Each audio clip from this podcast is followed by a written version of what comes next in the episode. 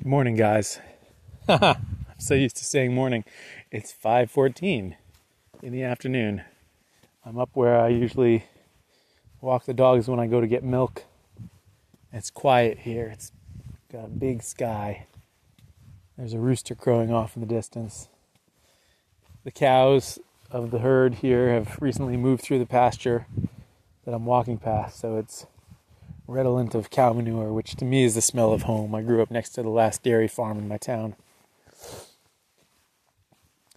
And the last of the sun is glancing over the trees that are over the old cemetery up the hill.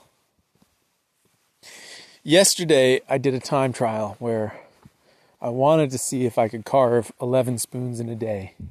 And I chose the number 11 because last year I carved 10 spoons in a day and thought that that was my absolute minute. And since limit. And since then I haven't tried to push. I think there have been a couple times where I've tried to do 10 and maybe didn't quite make it.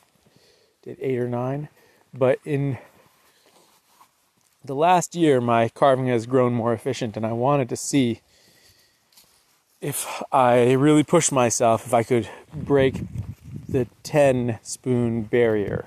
I've said that it was sort of like Roger Bannister in the Four Minute Mile. I don't mean to put myself in the same company as him, but in the same way that that seemed like an impossible feat until he did it. And then I think it was something like in the year after he did it, there was some amazing number of people also did it. So partly, I'm sure it was that the the culture of running in that moment that was paying attention to that sort of thing created a an ecosystem where all of a sudden that was considered possible, but also there was tremendous there's tremendous power in the limits you tell yourself exist. And I had had in my head that 10 was sort of the limit of what you could expect to do in a day. Hold on, there's a vehicle here. I gotta get the dogs over. Come here, dogs. Willa, come here.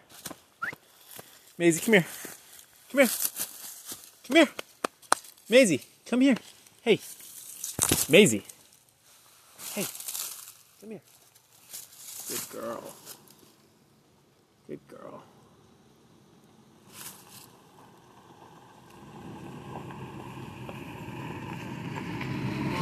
Hey there. Uh-huh. Hold up. This way. Let's go this way. So I set out to do it, and I did it. I pushed myself really hard, and I achieved it. And I think what I want to talk about, and that gets kind of lost on Instagram, is how the important thing for me is not it's not a look what I can do and I can do it forever now. It's that is that I set myself a goal that felt impossible. And then I did it. And and it's not that that's my new normal. But knowing that I can do that has shifted everything from its previous state. And so now, when I think to myself, you know, how many spoons can I do in an afternoon? Well, maybe it's five. Whereas normally I would have said four, right? So it shifts everything up. And I think it's so helpful to set yourself these goals of creating your personal best right of of of challenging yourself to be better than yourself. Because spoon carving is not a it's not a sport. There are no accepted rules nor should there be as far as i'm concerned about how you should how you sh- how you should do it such that we can say, well, this one's better than that one. It's not downhill skiing. It's not whoever goes fastest wins. And so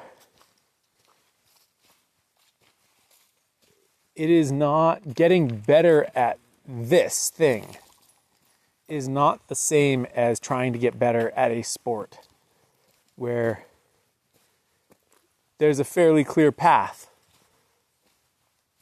of what rubric you're going to measure. We each of us need to decide what we should measure based on what's important to us.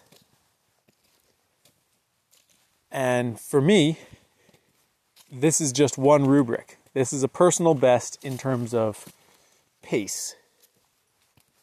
Those spoons aren't necessarily personal best in other ways. They're good spoons, but they aren't. You know, I carved five spoons today and they were in many ways better than the spoons I carved yesterday. So the point is not to become better than my peers or to to say that that is everything. The point is simply to shift the narrative in my head of what is possible. And I think sometimes that happens. I think, well, I think naturally that happens over time, right? We, um, we quite naturally end up improving and the narrative shifts as we do something more. But I think sometimes we need to set ourselves impossible seeming goals that will stretch ourselves to to move us in a way that uh, if we didn't have the, the crazy goal to stretch ourselves, we wouldn't stretch ourselves to that extent because it's painful. You know, I really, my, I was telling my friend, my whole body hurt yesterday evening. The soles of my feet hurt. I was doing such large, powerful cuts that the effort I was putting into each cut was tremendous and much harder on my hands. And and so in that instance, I was treating myself as an athlete who has been training for years now for this moment of performance. And yesterday was a performance. And it's important to keep in mind once the performance is done to keep it in perspective. The performance is a thing for people to see and be inspired by and an experience for me to have to shape my own thinking. But the next day after the performance, what I have on my plate is not more performance, it's training.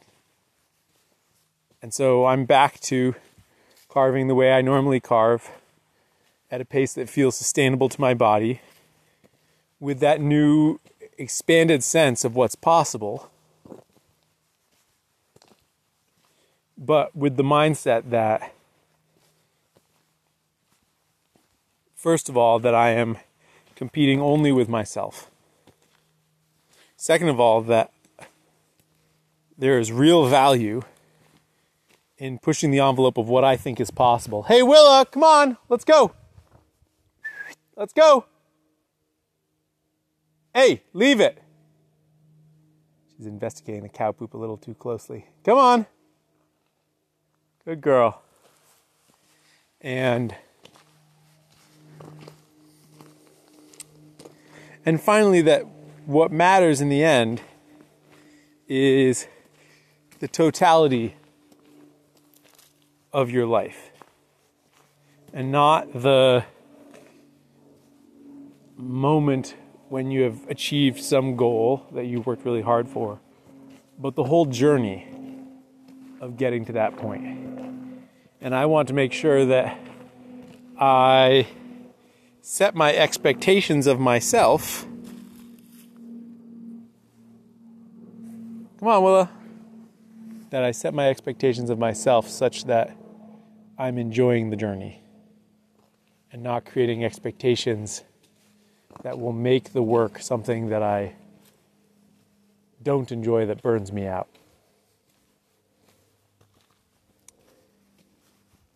But I will say, it felt really cool to carve that many spoons in a day. It did feel like uh, I proved something to myself and and maybe also showed that something was possible to other people and for that I'm grateful. Oh, this big sky is nice. I'm going to revel in it a little bit. Thanks for listening, guys. Talk tomorrow.